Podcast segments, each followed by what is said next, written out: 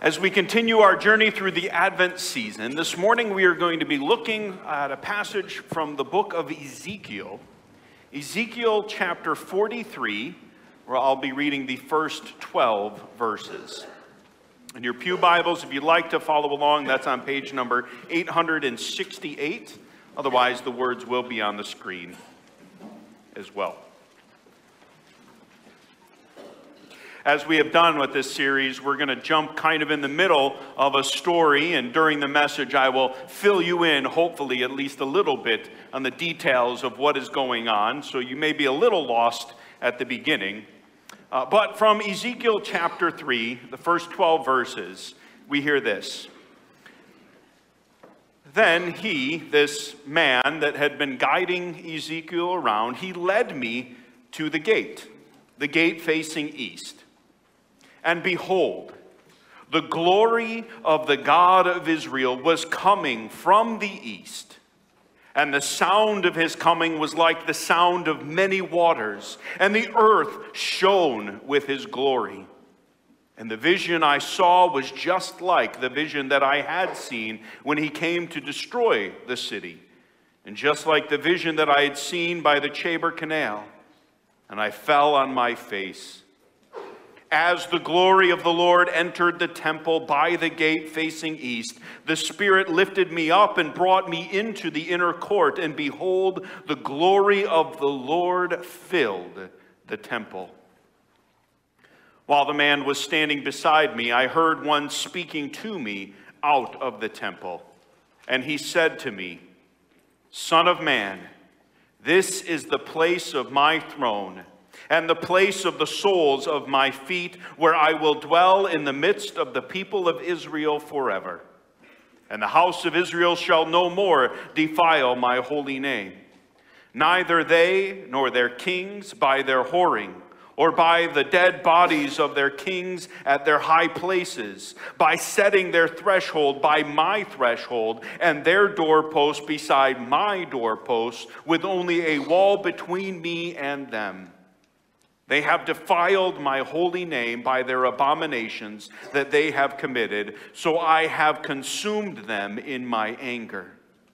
Now, let them put away their whoring and the dead bodies of their kings far from me, and I will dwell in their midst forever. As for you, Son of Man, describe to the house of Israel the temple, that they may be ashamed of their iniquities and they shall measure the plan. And if they are ashamed of all that they have done, make known to them the design of the temple, its arrangement, its exits and its entrances, that is, its whole design, and make known to them as well all its statutes and its whole design and all its laws, and write it down in their sight, so that they may observe all its laws and all its statutes and carry them out. This is the law of the temple. The whole territory on the top of the mountain, all around, shall be most holy. Behold, this is the law of the temple. And this is the word of the Lord. Thanks be to God.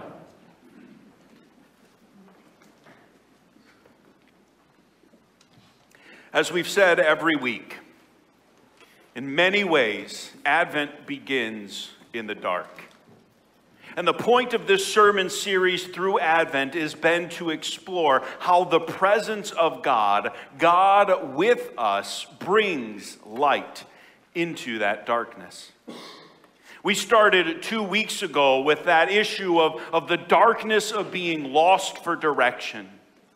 And we saw how Moses, after the golden calf incident, felt exactly that lost for direction. But God came to Moses, brought his presence, and the presence of God brought guidance. Last week, we talked about emotional darkness. And we saw how Elijah, even after the great moment of the Mount Carmel battle where God showed himself, felt emotionally dark and distraught, wanting to die. But not only did God comfort him and feed him, provide for him, but God brought his presence. And in his presence, Elijah found hope and purpose, and he was sent on a new mission. This morning, we talk about another kind of darkness. A darkness sometimes is a little bit more difficult to actually be honest about. It's never easy, but it is one thing to look about and think about and contemplate the darkness of what other people have done to us and the way that their actions, their decisions, the things that they're doing to control our lives hurt and harm and hinder who we want to be. But it's a whole other thing to look at the darkness that you yourself participate in and cause. Maybe for you, it started off as a joke. In your mind, it was just part of the humor of the day. But then the words that came out of your mouth, immediately you could tell, stung way deeper than you had intended. And now, maybe even months or years later, you can tell that in the presence of this person whose words hurt, who your words hurt, still affects the way that they look at you approach you and act around you. Maybe at some point in your life, alcohol was a way to communicate with friends, to, to socialize, to celebrate together, and, and make community. But now, alcohol has been something that you do all by yourself in hiding. And instead of bringing you together and closer to friends, it has driven far too many of your friends away. And despite recognizing that, you still can't say, you still can't let go. Can't even envision yourself what it would look like to be sober. Maybe for you, there was justification in why you were upset. Your, your kids were just misbehaving too much. They weren't listening to. Your spouse had ignored you too much. And yet, being upset, you allowed the anger to control you too much. And you said things you wouldn't have said otherwise. And you did things you would never have meant to do. And yet, you can still picture their face when those words, when those actions were done and they were devastating, and you know they never will be able to look at you the same way again. Maybe there was a busy season of your life. And so church kind of had a reason to not be here. There was a lot going on, and you figured maybe you know, when life settles down, we'll be able to return. But now that it's been months, or maybe even years. Your separation from church has grown to be more comfortable, and now you don't know how to come back. Will people recognize you? Or are they going to have to answer a lot of questions about where you've been and, and why? And so now the discomfort is keeping you away, even though you're longing for that fellowship, for that community, and you know you could use the support of those that love you. I don't know if you saw yourself in any one of those examples, but I do know that each and every one of us, no matter what it might be in our lives, has those things that we regret about ourselves. Those things that we have in prayer promised to God I'm done, I'm moving on, I don't want to be that way anymore. Nevertheless, when the triggers come, when you're stressed, when you're upset, or let's just be honest, because you like it too much, you've never been able to move on. And now you start to answer those big, ask those big questions. As you see the consequences of your sin affecting earthly relationships and people that just don't want anything to do with you anymore, you start to wonder about your relationship with your Father in heaven. Have I gone too far? Is God done with me? How could a good and righteous God love someone like me? How can someone like me ever be welcomed into glory? Maybe I won't. Maybe I've blown it. Those are scary, dark questions that we ask. And that is the dark and scary question that lays behind the text that we're looking at this morning. Our text from Ezekiel is dated pretty specifically. We know it was written in 573 BC during the time of Israel's exile. But to understand it, we have to go way back in history. So, after leaving Egypt, as we already have seen at Mount Sinai, God did promise Moses his ongoing presence. And in many ways, the symbolic representation of God's presence among his people was in this designed structure that God told Abraham, I'm sorry, Moses to build called the tabernacle. It was this tent that had a courtyard that was put right in the center of the camp wherever the Israelites went. And it was meant to represent the fact that the relationship that the people had with God was at the very center of everything their community was and did. And then we find out that this tent that Moses built became much more than a tent.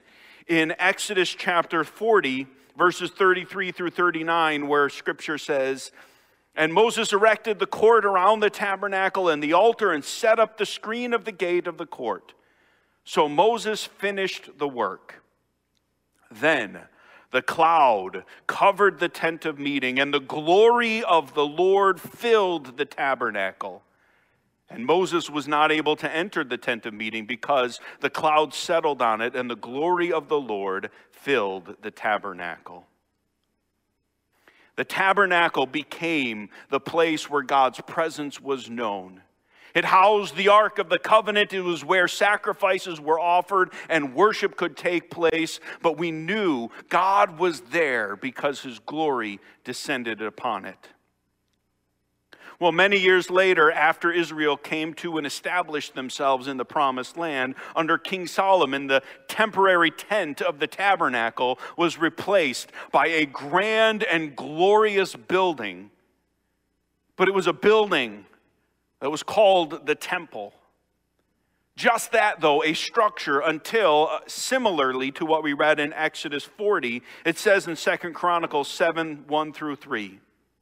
As soon as Solomon finished his prayer, fire came down from heaven and consumed the burnt offering and the sacrifices, and the glory of the Lord filled the temple. And the priest could not enter the house of the Lord because the glory of the Lord filled the Lord's house. When all of the people of Israel saw the fire come down and the glory of the Lord on the temple, they bowed down with their faces to the ground on the pavement and worshiped and gave thanks to the Lord, saying, For he is good, for his steadfast love endures forever. Again, the temple became that place in the center, the heart of the capital of the nation of Israel, where God was to be met. His presence was there, His glory entered it, and that was where He was worshiped and sacrifices were offered.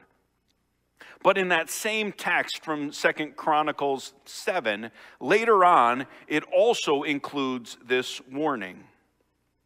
But if you turn aside and forsake my statutes and my commandments that I have set before you, and go and serve other gods and worship them, then I will pluck you up from this land that I have given you. And this house that I have consecrated for my name, I will cast out of my sight, and I will make it a proverb and a byword among all peoples. And at this house which was exalted, everyone passing by will be astonished and say, Why has the Lord done this to this land and to this house? Then they will say, Because they abandoned the Lord, the God of their fathers, who brought them out of the land of Egypt, and laid hold on other gods and worshiped them and served them. Therefore, he had brought all this disaster on them. Now, if you know Israelite history at all, you know that as much as it was a glorious celebration, that the, the glory of the Lord filled the temple and could be met there, that those warnings of what would happen if the people rebelled against God ended up coming true time and time again, like they did under Moses and making the golden calf, like they did during the time of Elijah, over and over again, the people turned their back on God. They worshiped other idols. They rejected the relationship with the Lord, and they harmed and hurt their neighbors. Our text from Ezekiel 43 highlights some of the things that they did. It says in verses 6 through 9, it mentions how Israel in the past had defiled the holy name of God by their whoring and by the dead bodies of their kings and their high places. The research that I did suggested that the Hebrew there is a little bit difficult to translate and understand, and it could be describing a lot of things, but from anything from them taking their kings and, and burying them and then turning those kings into divine creatures, the places where they would go and worship and idolize the kings of the past. Or it was that these kings had set up dead idols right next to the worship of God. And, and the people of Israel, though they were supposed to be committed only to God, like a man is committed to his wife and a wife to her husband, they violated that relationship. And at the very least, no matter how much you interpret it, that is the point. Just like God had warned them when he came to the temple, he told them that if they violate the commands, which they did, despite regular warnings, despite the prophets many times calling them to repent, that he would leave them. Well, even after the northern tribes of Israel had their capital destroyed and lost their land to the Assyrian Empire in 722 BC, that wasn't enough of a wake up call to the southern tribes of Judah. And as a result, God was finally out of patience ready to teach them a lesson and to make good on his warnings. At the start of his ministry in 592 BC, Ezekiel saw a vision. A vision where the glory of the Lord not only left the temple through the east gate, but left the entire city of Jerusalem. And sure enough, just a few years later, in 586 BC, the temple was destroyed by the Babylonian Empire. Many Israelites lost their lives in war. Many more lost their lives during a devastating siege around the city of Jerusalem, where no food or water was allowed to be entered in. And they were starving until finally the troops came in, destroying the palace, tearing down the walls around the city, and destroying the temple itself. Now, history books will tell you that this is what the Babylonian Empire did in all of their power and their strength to their enemies. But Scripture tells us the story that all of that took place because of the Israelites' refusal to listen to and abide the warnings that God brought over and over again to be committed to Him to repent of their idolatry and to return to him as he had been faithful to them. It was clearly their fault. Their sins had brought this on. And with the presence, the glory of God leaving the temple, and with their nation destroyed, the people wondered Was God done? Was this it? Was he abandoning them forever? And at that time, and into those questions, God again reveals his presence to Ezekiel. Starting in chapter 40, Ezekiel gets a vision where God reveals to him a new temple. In this vision, a man shows Ezekiel around this new temple, and the building and the measurements that are described are grand and incredible. They are bigger, vaster, and more majestic than the Solomon of the, the temple of Solomon that had previously existed. And then, after describing that temple in this vision in detail, in chapter 43, the part that we read, the building becomes a temple when the glory of the Lord enters it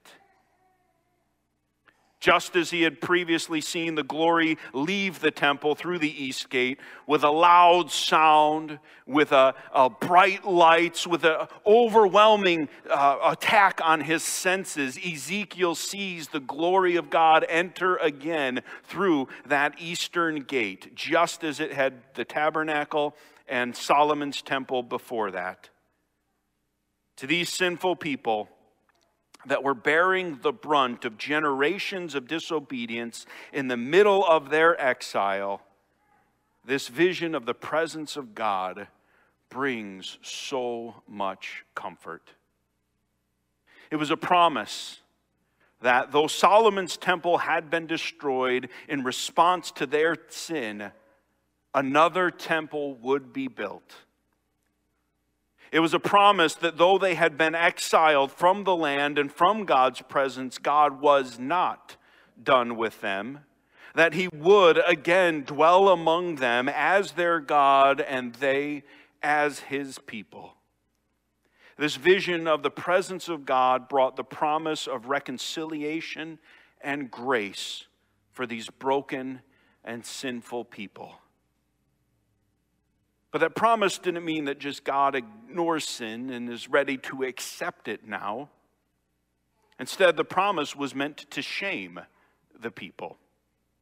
In verse 10 of our text, God says, As for you, Son of Man, describe the house of Israel, the temple, that they may be ashamed of their iniquities, and they shall measure the plan. The idea behind that being, Ezekiel, I have shown you what I will do with these people.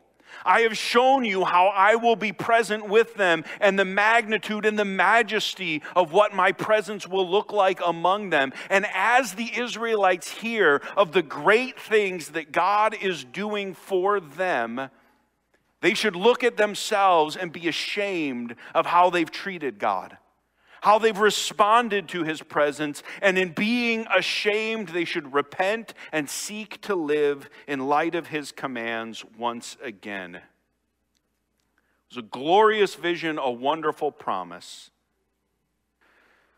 But in interpreting it and applying it, we have to admit that there's some challenges with Ezekiel's vision. First of all, while we recognize and can see through history that the Israelites were freed from exile and did rebuild a temple, the temple that was built by Zerubbabel was one that was smaller in size and grandeur from Solomon's.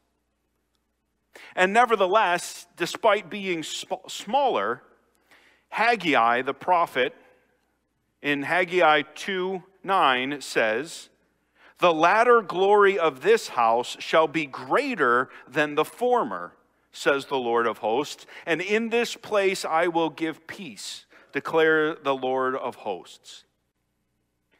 Another struggle is even though Zerubbabel rebuilt a temple, there is no scriptural evidence, no parallel story of the glory of God coming to that temple like it had to the tabernacle or to Solomon's temple. And so we're left with some questions. Was what Ezekiel describing the same thing as what Zerubbabel built?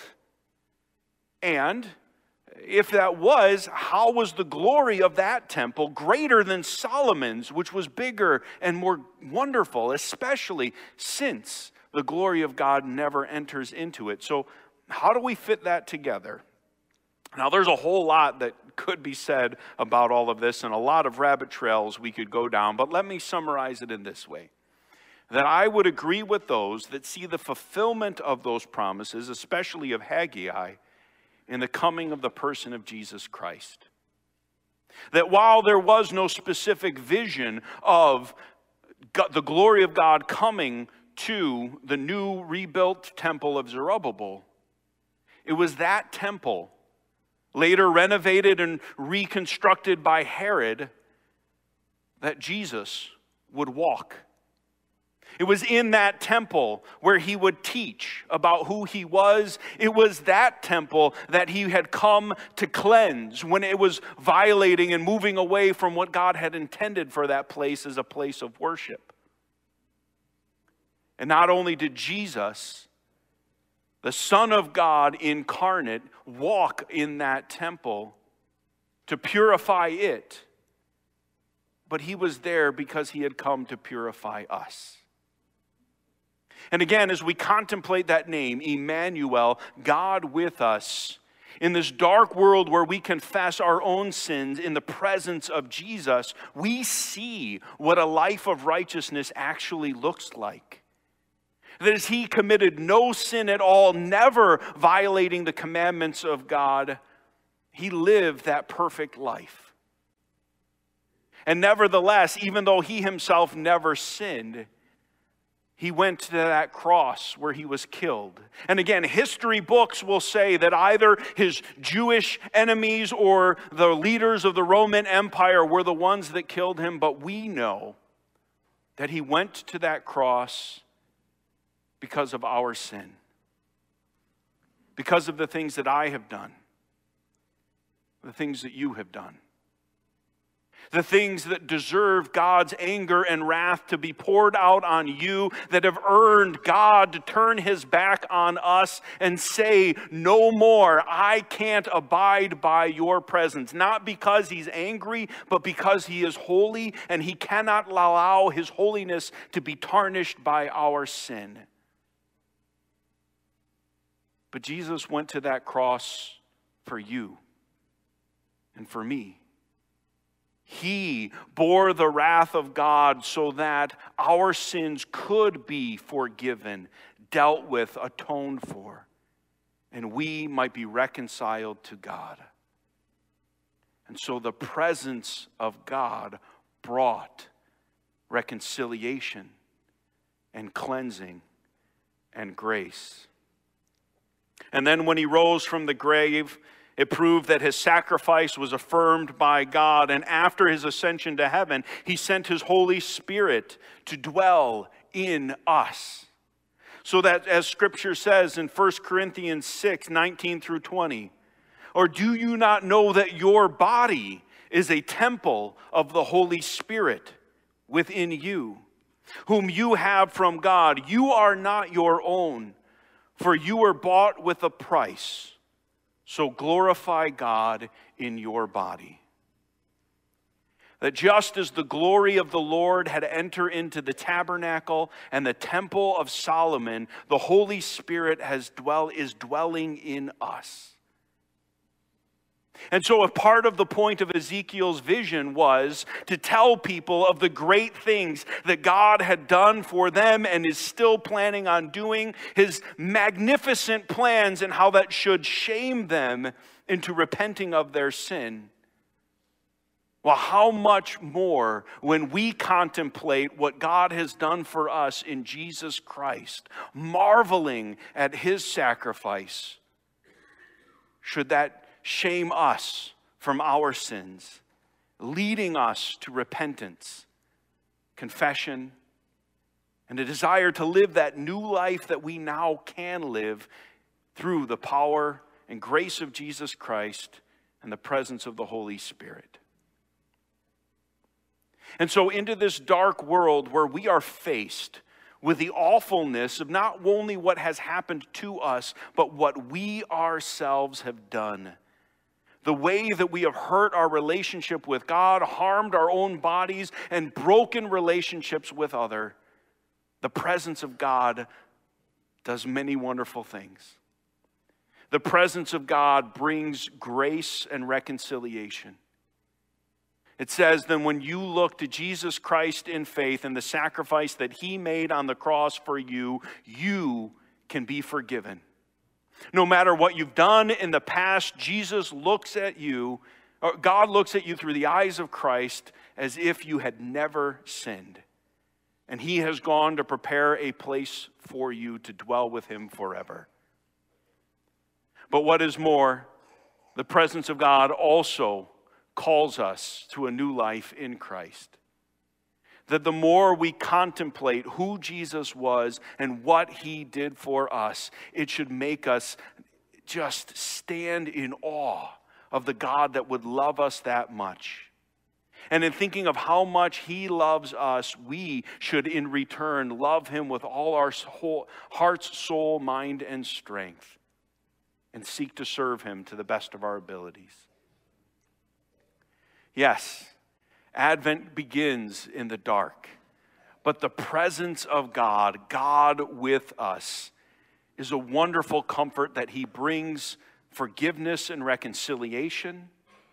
And the presence of God calls us to a joyful new life of obedience as His followers. In that joy, let's approach our God.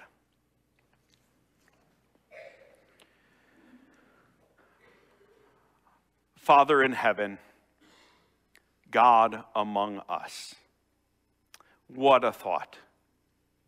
Again, knowing that in our sin, just as you drove Adam and Eve from your presence in the Garden of Eden, we too should have forever been banished from your presence. That we do nothing to properly uphold your name, your glory, and your honor, but so often have done things to dishonor and harm your name. Father, we confess we are sinners. But thank you that while we were still sinners, Christ came to this earth to die for us. And in his sacrifice, we find forgiveness and grace, reconciliation and atonement. And as we contemplate what you have done for us, I pray, O oh Lord, it would call us to be ashamed of our sin and through your Spirit to live lives that are worthy of the calling that we have received. Thank you for all you have done. As we celebrate your life in our light, may we not only know of your grace, but we may we go forth and be a light to a world so desperate for hope in the face of their own sin. May we point them to the only hope that we have in you. And we pray this all in the name, the work, the power of Jesus Christ, our Lord and Savior. Amen.